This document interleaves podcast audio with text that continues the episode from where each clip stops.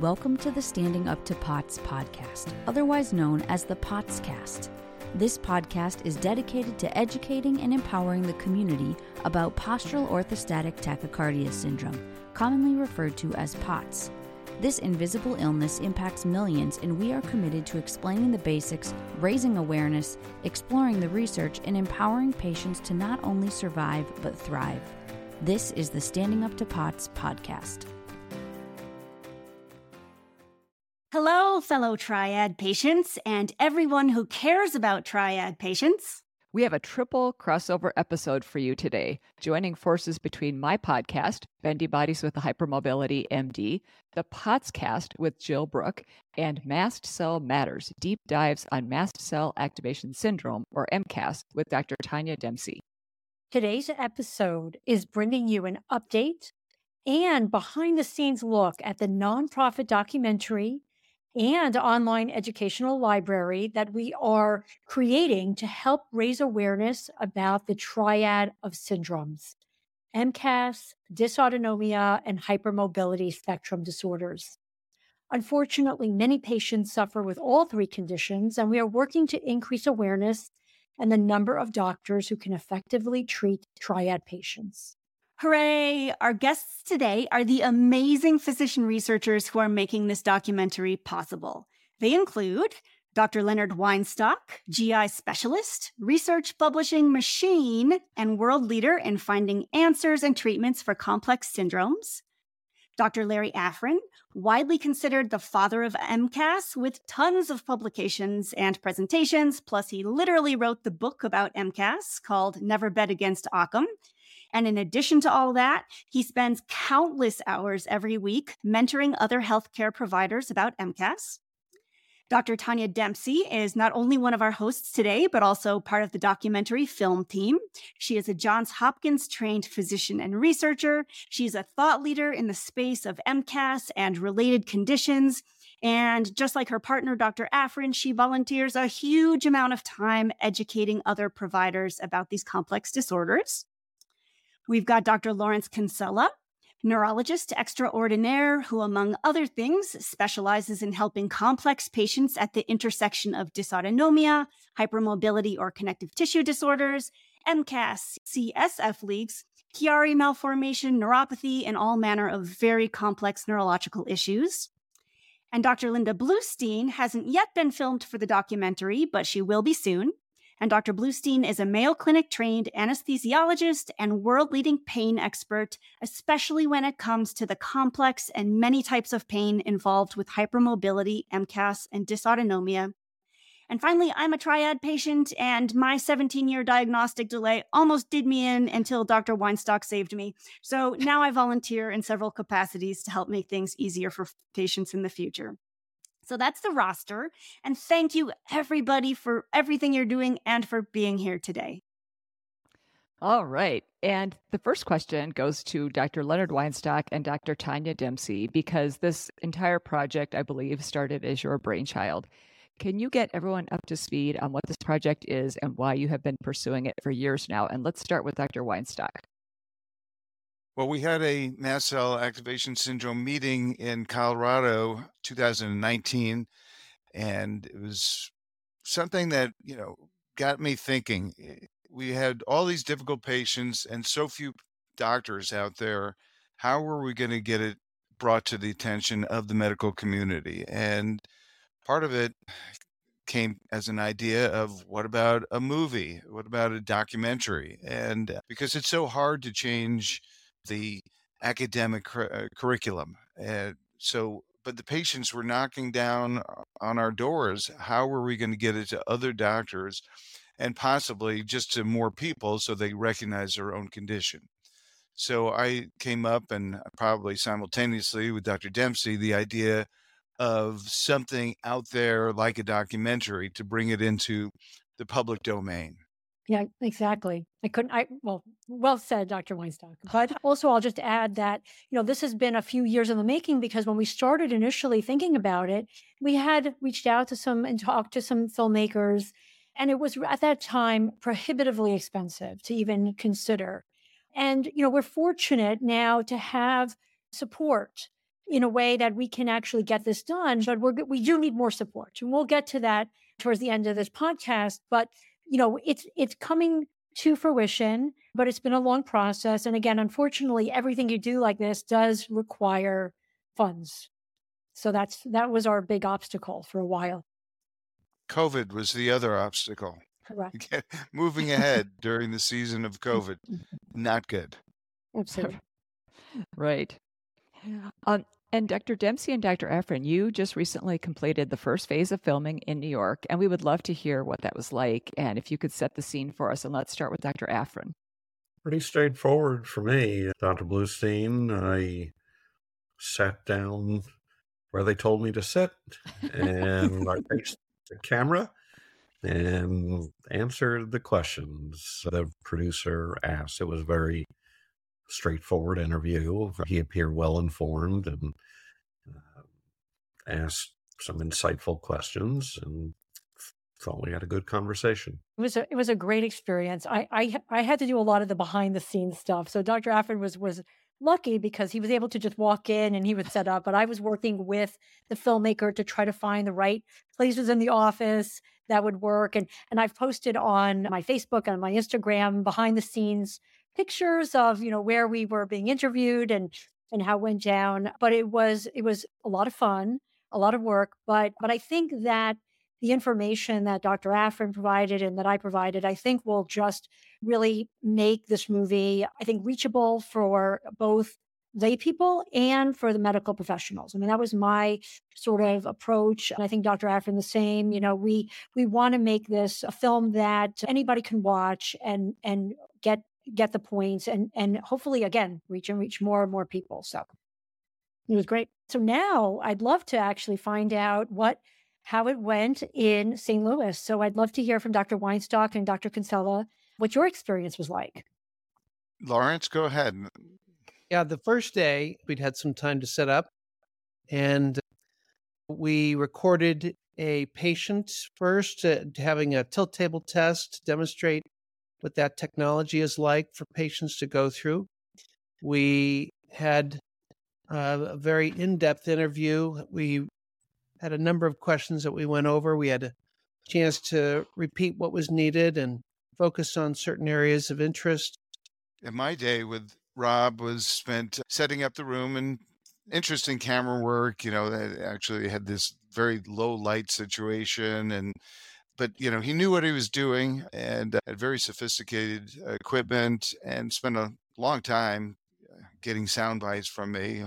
Hopefully it won't be overfill but he did um, tell me about the good experience he had interviewing my patients. I had four patients that were interviewed uh, a good friend of mine uh, gave up his home for the day very beautiful home and um, that gave time to set up different areas and different look to them. And, you know, they said the cameraman said that one of the individuals, it was just a lot of emotion was going on and telling her story. So I am looking forward to seeing that. I, I know the individual and she's just a wonderful person who I always say to her, frequently will say, you know, you're my greatest patient, but my worst patient. And my, you know, she has intravenous um, Benadryl going continuously. And if she waits too long to change the canister, she'll start to have anaphylaxis.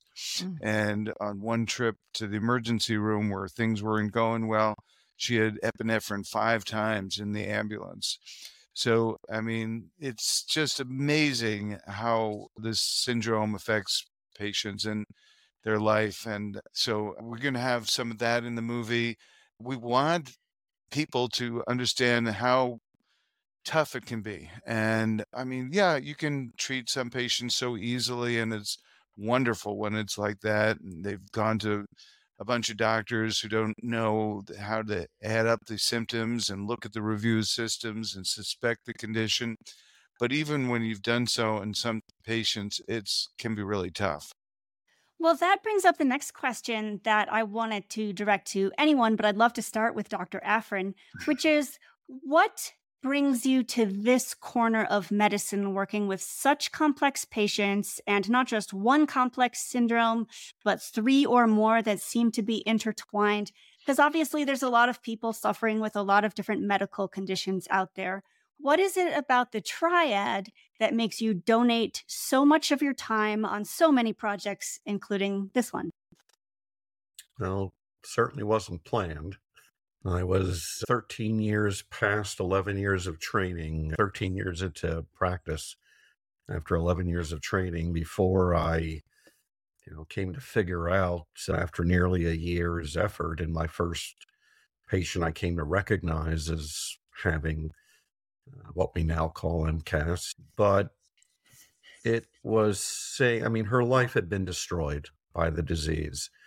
And just one month into treatment. Well, we got lucky. I mean, serendipity is so much of many significant advances in medicine in all fields. And we got lucky. And the very first treatment I selected, uh, she came back in a month, and I did a double take on walking into the exam room. It was incredible how much better she was doing. And that improvement has held up for more than a dozen years now. And then the next patient, and I, I, eh, you know, it doesn't take too long before if you're paying even halfway decent attention to what's going on in your patients, you start to realize, even though the the superficial details are quite different from one patient to the next,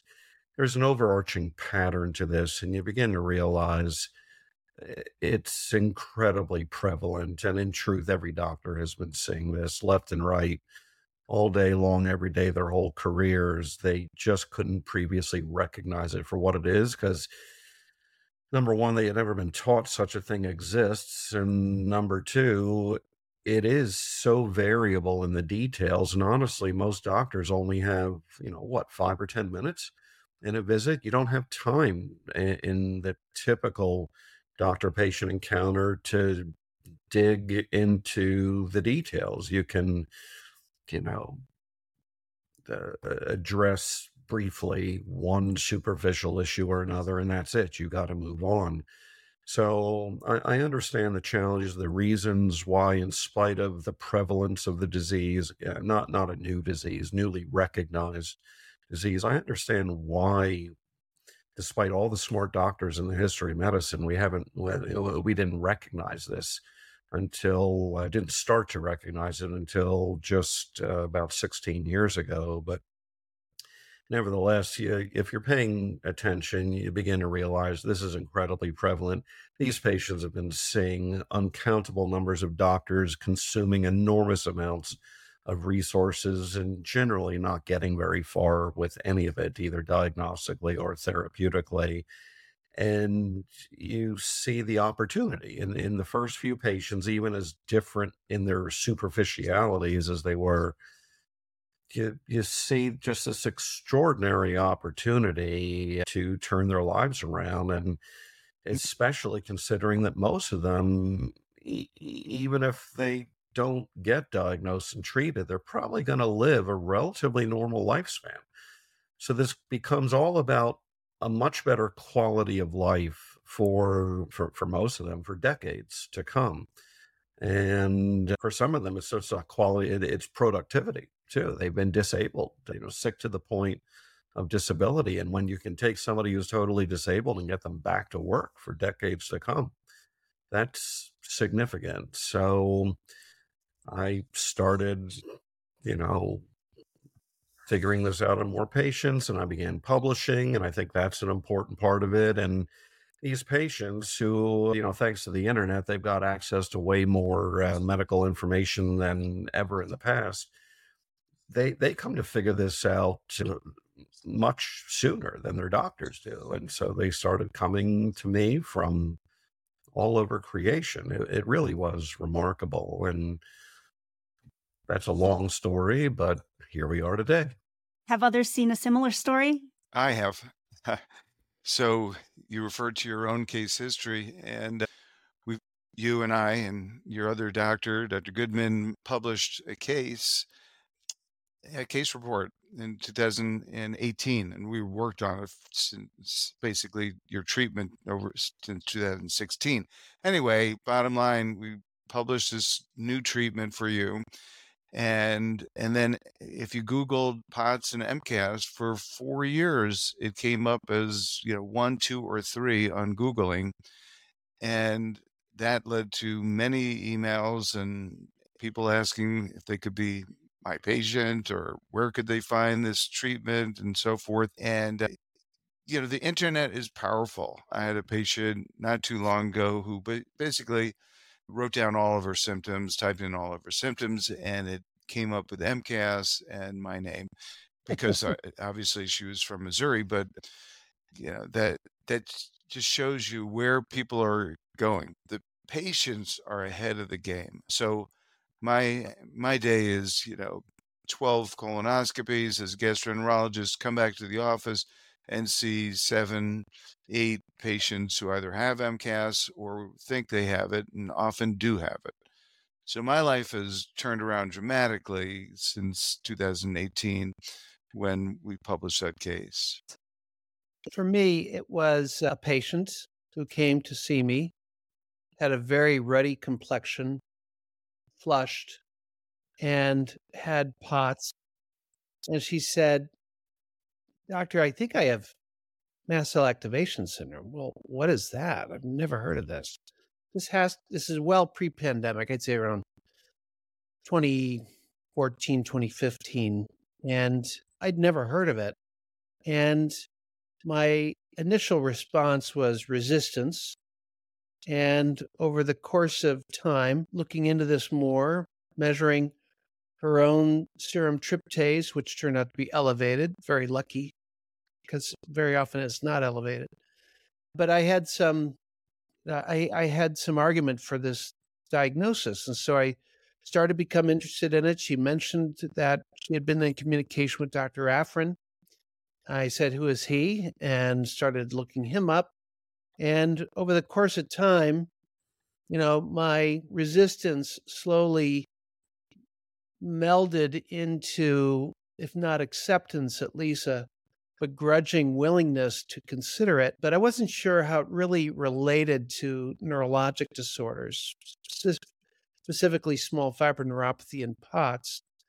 But over time, as I got to know Dr. Afrin and became a member of our masterminds listserv, which is enormously helpful, I've I've eventually come to the point of acceptance and and even adoption, I, I turns out that I probably have some mast cell symptoms myself. When I sneeze, I only, I never sneeze once or twice. It's ten times. My father had terrible rhinitis medicamentosa because of a lifelong sinusitis. Basically, got himself addicted to, you know, the Sudafed in uh, old time inhalers, and so it's probably something that does run in the family and you know again begrudgingly looking at potential allergens like mold.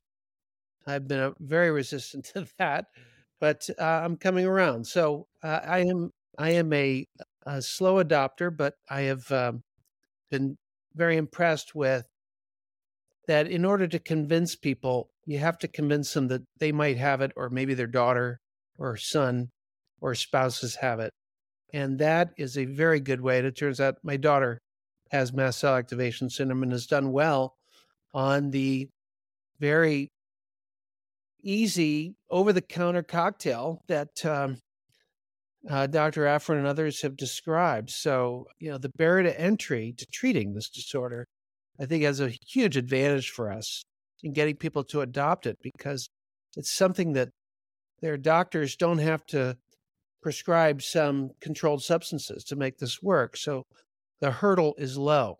Like a lot of other people, this was not a planned thing for me. I, I grew up with uh, severe asthma, um, terrible allergies, went through all the immunotherapy, eczema, uh, you know, irritable bowel, migraine, a whole bunch of things that we now know are associated with mast cell and practiced for over 20 years in the operating room. And then when I opened my clinic in 2017, again, not a planned thing, but to do pain management for people with EDS, my second patient had been diagnosed with psychogenic non-epileptiform seizure disorder and was had stopped driving and she, she was young. And the mom had asked me you know during one of my talks do you think you could help my daughter? And i was like i have no idea but i'll i'll try. And so i uh, prescribed and did some of the things that i had learned from dr afrin. And she came back after 30 days and i was shocked. She had had no events.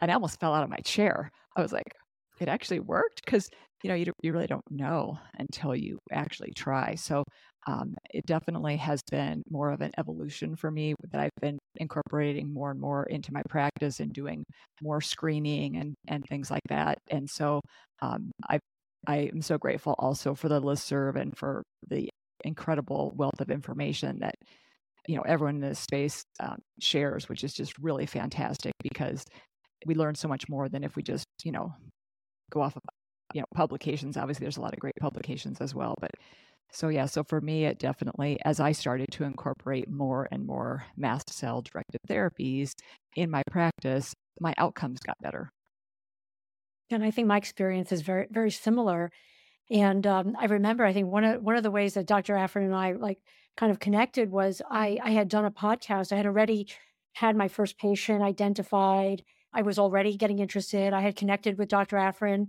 to con- to consult on MCAS, and then I started like once you see it, you can't unsee it. So I just kept seeing more and more patients, and and my my lens just shifted so dramatically that patients that I didn't have a lot of answers for or solutions for, I finally started having that. You know, like Dr. Bluestein, you know, you start being able to help more people. And I was doing a podcast, and I had sort of determined I did a, a very, very quick chart review before the podcast. And I just wanted to see, you know, what, what percentage of my patients at that time, uh, I think it was around 2017, had presumptive mast cell activation syndrome. You know, many of them proven, but, you know, just broadly based on uh, my clinical impression. And it was, you know, almost like 90%. And I, I, think I said that on on on the air. And at some point, Dr. Afrin and I connected, and I think he was sort of impressed that I had had started to identify that many patients. And you know, the truth is that not obviously not everyone has MCAS, right? I'm not trying to say that 90% of people have MCAS, right? But 90% of patients who were coming to me who were sick, who didn't understand, didn't have an answer, who had been to so many specialists, who were trying to figure out, you know, a path forward.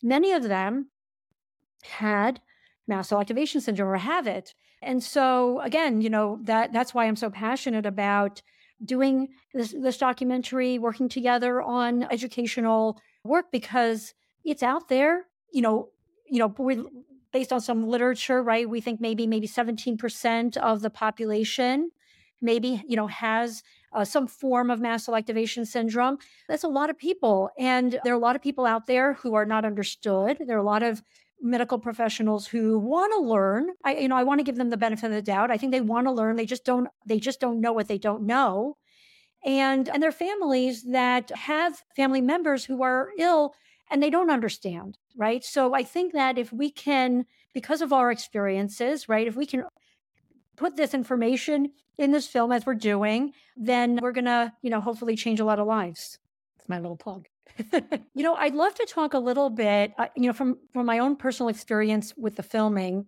It was, I thought, difficult to really put the information into the sound bites that we needed. You know, the the film will be about an hour. Obviously, you know, even with one patient, right? We spend hours with each patient, right? So it's such a complex topic. So I found it difficult putting together the ideas so that it was relayed properly in the in the film. And I was wondering what Dr. Afrin, Dr. Weinstock, Dr. Kinsella thought about that that piece of the filming. You know, how do we how do we give get that information into those those short, snappy, you know, sound bites? I'll I'll go first. Um, I mean, I, I was asked that question. You know, how, how do you summatively describe uh, such an extraordinarily uh, heterogeneous uh, disease. And I said, I've been struggling for 15 years to find a soundbite uh, for this because I realize there are all sorts of reasons why attention spans for everybody, including professionals, is pretty short. And I, I said, you know, the, the best way I've figured it out so far is chronic, it's a chronic multi system illness with general themes of inflammation. That's the universal constant that's present in every mast cell patient, plus minus allergic type disorders, plus minus abnormalities in growth and development and potentially any tissues in the body. So that's the sound bite, but each of those words are each of those words is important and you can quickly start to see the the potential for the variability the heterogeneity in that admittedly very nebulous description. You can see the heterogeneity from one patient to the next you know inflammation. That, that's a very general concept and the symptoms uh, you get from inflammation in one system or organ or tissue in the body can be very different from the symptoms you get or the consequences you get from inflammation in other tissues in the body. Uh, but again, if you back up and I mean, these patients come to us with you know 73 different problems already long established on their problem list but so many of those problems end in itis. Itis itis itis itis itis itis itis. It's all inflammation inflammation inflammation inflammation. And so you know eh, many of you have heard me say this i'll say it again what's more likely? That this poor patient is so uniquely unlucky is to have coincidentally acquired so many different problems, all them developing independently of one another? Or is it more likely they've got one thing going on that really is biologically capable of causing either directly or indirectly most or all, probably all, of what's long been going on in them? And yes, it's more likely there's one thing going on uh, I mean, this is the principle, you know, Occam's razor. This is why I titled that book the way I did, uh, Never Bet Against Occam. Um, it's just unfortunate that that one disease that really is capable of causing so many different problems in different patients, it happens to be, and again, not not too surprising given its uh, its extreme heterogeneity, but it just so happens to be an extremely biologically complex disease.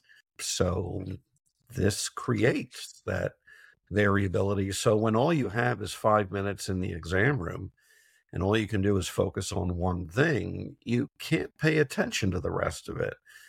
But if somehow you can find the time to look at this from the 100,000 foot level and realize they just can't be that unlucky. There's got to be one thing going on. And yep, it's regrettable.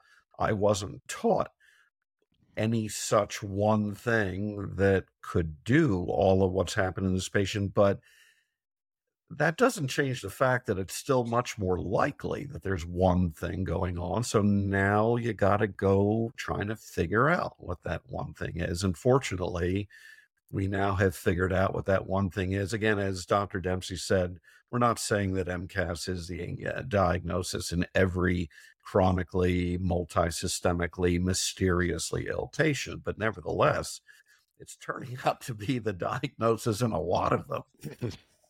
So this is all I've been trying to say for 15 years now. I'm not saying every mysteriously ill patient has MCAS. What I'm saying is if you have a patient who is chronically multisystemically ill with general themes of inflammation plus minus allergic issues plus minus dystrophisms, then it becomes reasonable to consider the possibility that maybe it's MCAS that's what's at the root of the patient's problem. It becomes reasonable to include this previously unrecognized disease in the differential diagnosis. That that's if if you don't even think about it in the first place, if you don't consider it, you'll never get to the diagnosis, and then you won't have any way of actually helping the patient get better. Treatment depends entirely on diagnosis. So, th- th- this is one of the most important messages, just asking doctors who have never heard about this before for understandable reasons and and the reasons why they might initially reflexively reject the notion I, I I get it. You know, you were t- out of ten years of medical training. You got one minute of teaching that there's, you know, there's allergy. Well, okay, that's a prevalent issue, but pretty straightforward to take care of in most patients. And there's only one other known mast cell disease, the incredibly rare disease, the cancer of the mast cell called mastocytosis, that most doctors will never see a case of in a decade of training and three or four decades of practice. So if it's that rare of course you're only going to get one minute of teaching uh, about it. But now we're beginning to realize, oh, no, there's this other mast cell disorder that's kind of the polar opposite to mastocytosis in its prevalence. And therefore, now there's every reason in the world to go uh, for, for all medical training programs. I don't care if it's you know, doctors or nurses, PAs, NPs, NDs, whatever, all medical, all health care professional training programs need to be incorporating teaching about MCAS uh, because every health professional is already so they've been seeing these patients. Uh, they just couldn't recognize it. Once you recognize it, you make the diagnosis. You, it's like any other disease in that respect. You give the right treatment for the right diagnosis. Look what you can accomplish. Very, very, very good. So many of my patients come in and talk about inflammation. That's something I had not heard patients come in and complain about more than five years ago. So something's happening there and on the internet. Number one. Um, number two, I do want Larry you to explain what you mean by dystrophism to the uh, audience today, because I think it's your theory on one of the aspects is really interesting uh, in terms of the triad. Could you talk to that?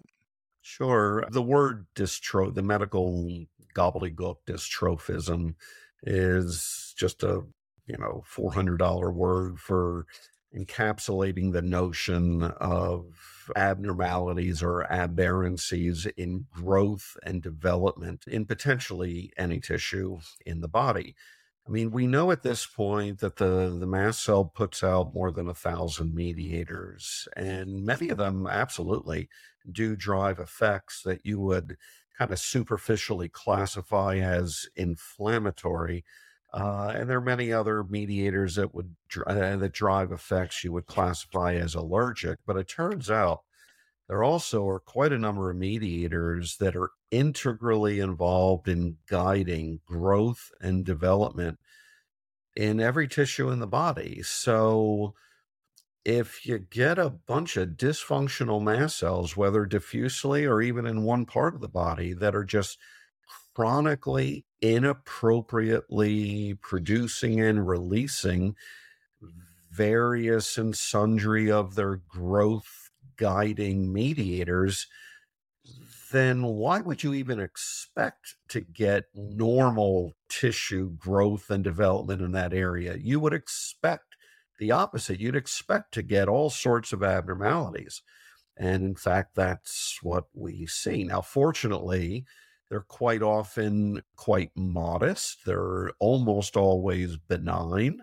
So they usually don't have all that much clinical effect, but nevertheless, they are abnormalities. And there's got to be a reason why they're developing. And it's just another clue as to what the underlying issue because again it, they're not so unlucky as to have all these different issues going on independently there's one thing going on that's driving all of this.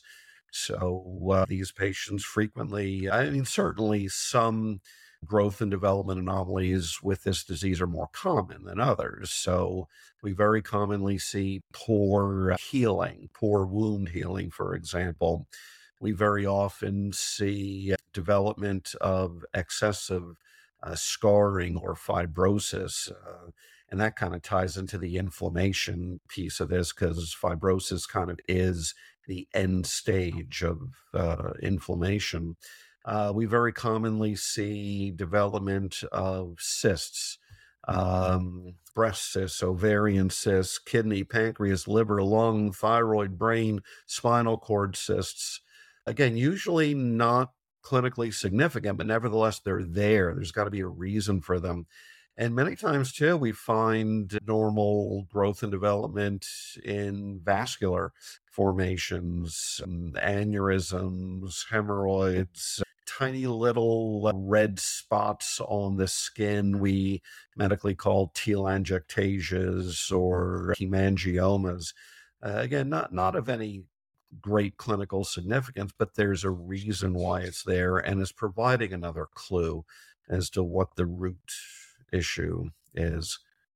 So I, I would just also go at your own uh, literature that you've written about um, Ehlers-Danlos syndrome, hypermobile joints from growth of ligaments and tendons in childhood, um, and uh, that, and also other literature about endometriosis, and then going back to literature that you and Dr. Molderings published on cancer, increased risk for cancer. So, I, you know, I think that growth is a, a real big issue as part of those three conditions that you spoke to before It's, and the it's triad. just that the growth issues, uh, uh, for, for very understandable reasons, are, are kind of the hardest of the clinical issues with this disease to even recognize because the growth and, uh, and development issues, the dystrophisms, develop the slowest of all of the features of this disease. Inflammatory symptoms, oh, you know about that pretty quickly. The allergic issues, you know about that pretty quickly. But growth and development is usually a, a relatively slow process. Uh, and it's very easy for patients to come back visit after visit after visit for even many years uh, with a given doctor and things are changing in the patient growth wise, but the doctor's not recognizing it, and sometimes even the patient isn't recognizing it. But it's all part and parcel of of the disease.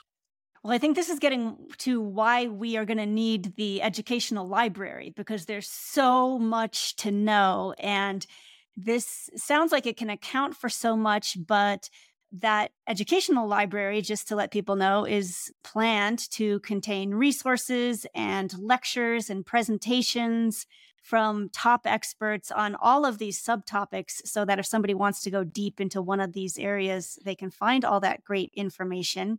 But so we're we're really seeing how difficult it is to pack so much information into a 1 hour to 90 minute documentary film.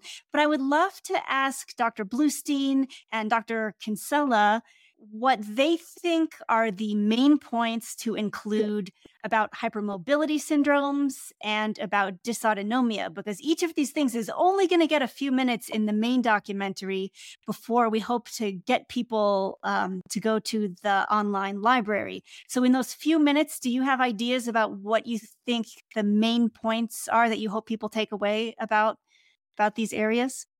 I would like people to know that joint hypermobility or increased range of motion of joints is actually very common and is not always problematic. But if it's symptomatic, so if you have symptoms that are likely related to that, then you have a higher chance of having dysautonomia and or having mast cell activation syndrome.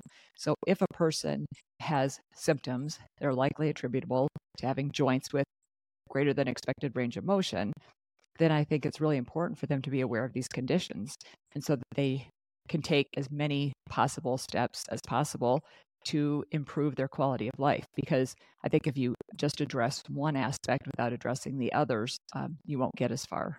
Dr. Kinsella, in your few minutes in the documentary, what do you hope are the main points people take away about dysautonomia? Well, the uh, you know, as a neurologist, I got interested in this because um, uh, there was no autonomic specialist in St. Louis, and I was seeing a number of these patients. They would walk through what I would call the dizzy door, and the eventually I converted my EMG lab into an autonomic lab. I borrowed an old uh, tilt table test from the physical therapists. They abandoned that equipment because guess what? It makes people faint. So they stopped using it. I picked it up. And then I was able to do heart rate, deep breathing, and Valsalva maneuver on my EMG machine. So I, you know, just add water. I had an autonomic laboratory, and I started doing this about 2005, and I've been doing it ever since. And once you hang a shingle as a dysautonomia specialist, very quickly your people beat a path to your door. So, you know, as we have dis- the hypermobility spectrum disorder, I think we also have a dysautonomia spectrum disorder. That this covers not only POTS, but also inappropriate sinus tachycardia, IST. And then there are a number of patients who come to me with a with a diagnosis of POTS, but they actually, you know, you can't demonstrate at the bedside, but it doesn't change the fact that they get severe postural dizziness, palpitations. They have all the same symptoms, but you know, you can't always demonstrate it. It can be difficult. So I think that's where the tilt table is really helpful as a closer to help people garner that diagnosis. So that plus the the other autonomic studies that we do. So I think the take home point is that this dysautonomia is a spectrum. It is multi-system, just like mast cell, just like hypermobility. We're all dealing in these multi-system disorders, and they can be overwhelming for patients and their families and their doctors. Before we wrap up, does anyone want to quickly talk about our partners in the UK? Well, we all, as mast cell and POTS and EDS doctors, needed to get the word out. And we were lucky enough to partner with LDN Research Trust, Linda Elsgood, and her film maker who's done her other documentaries, Rob Jones. And they've done a good job, and we hope with our input it will even be better. And throughout, you know, our resources make it even more interesting. And we do need support.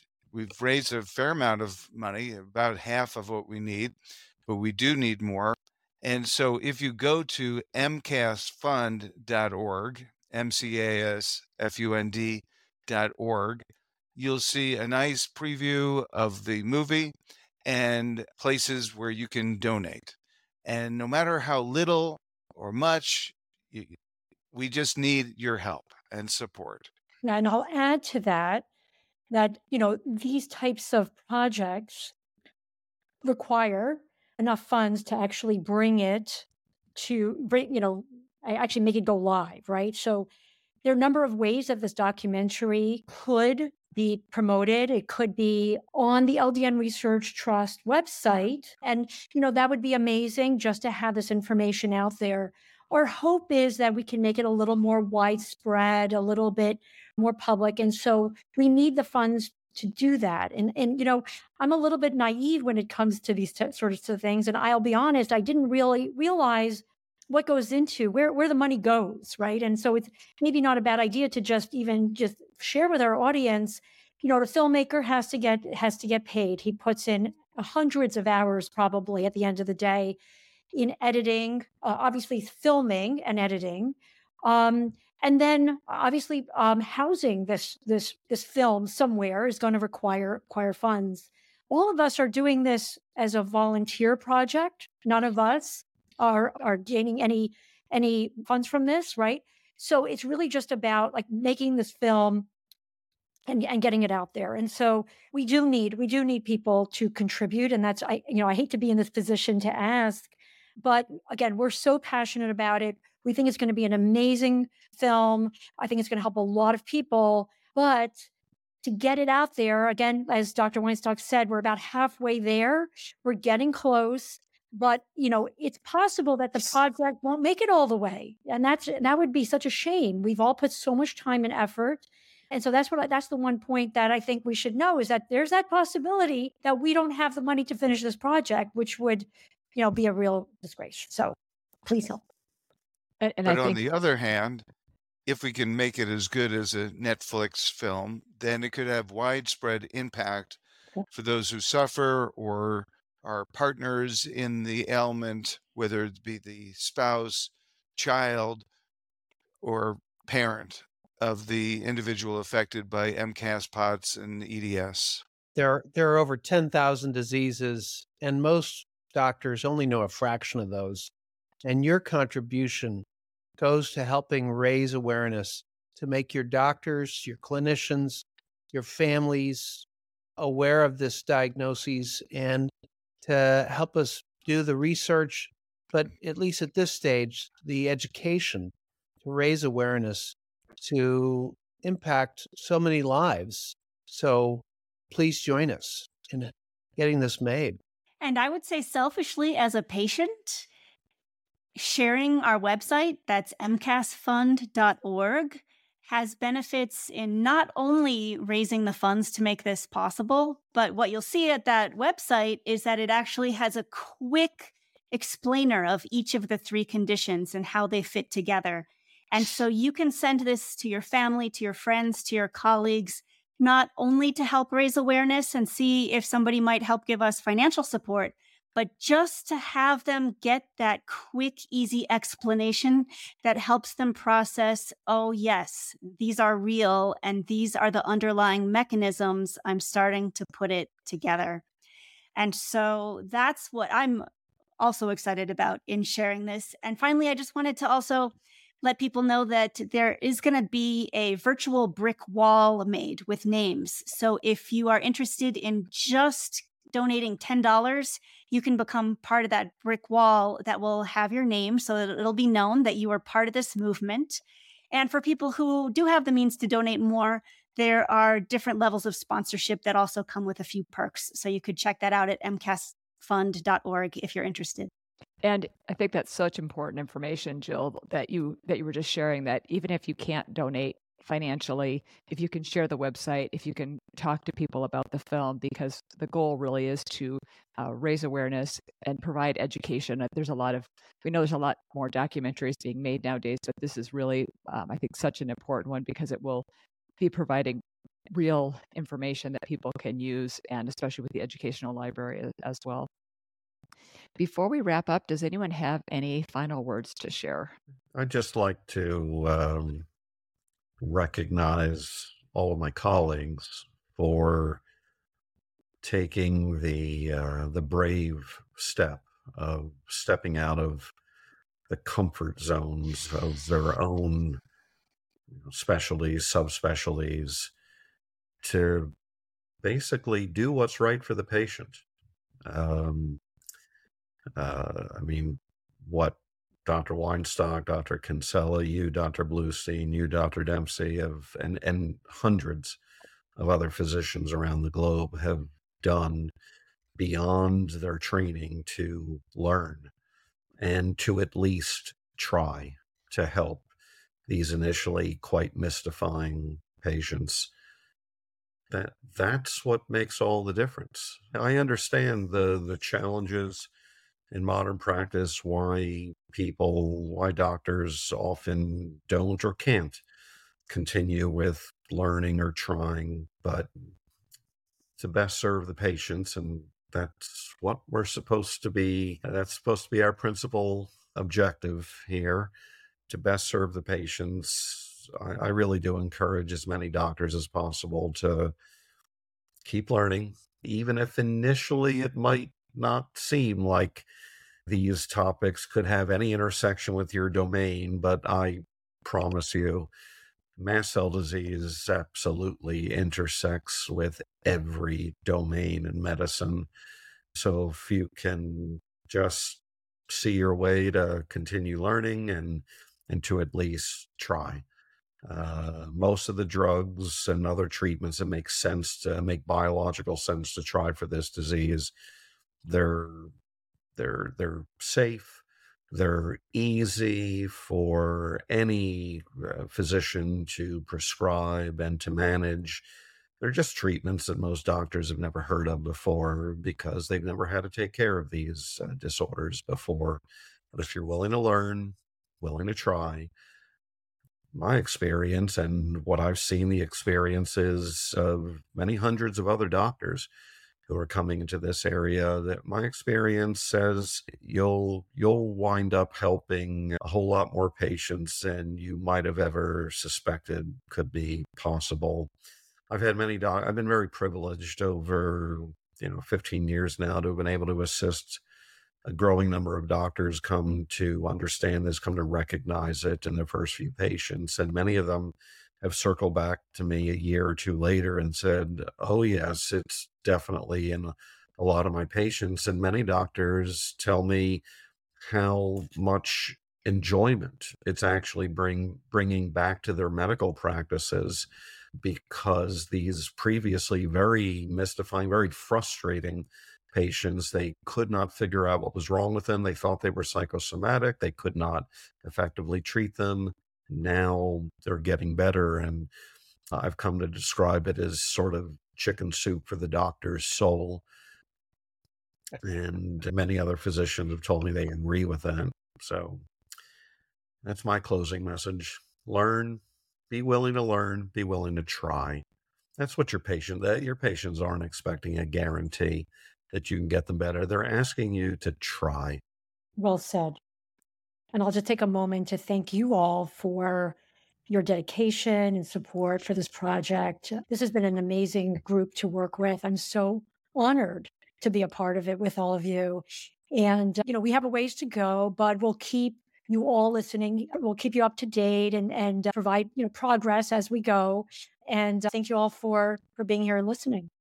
And I just want to say thank goodness for doctors and humans like you guys. I just love you so much. And I know all the patients do too. And I hope you know what a gift you give to all of us. You're just incredible. And so I guess that's all for, for me for now. Thank you for listening. Patients, remember you're not alone. And please join us again soon. And remember to check out the MCAS fund.org website for more information. And just want to remind everyone that you've been listening to the Bendy Bodies with the Hypermobility MD podcast and Potscast and Mast Cell Matters. And this has been such a great conversation. And thank you so much to everyone for your incredible work and for coming on the podcast today. And this was just such a great conversation. As a reminder, anything you hear on this podcast is not medical advice. Consult your healthcare team about what's right for you. This show is a production of Standing Up to POTS, which is a 501c3 nonprofit organization. You can send us feedback or make a tax deductible donation at www.standinguptopots.org. You can also engage with us on social media at the handle Standing Up to POTS. If you like what you heard today, please consider subscribing to our podcast and sharing it with your friends and family. You can find us wherever you get your podcasts or at www.thepotscast.com. Thanks for listening.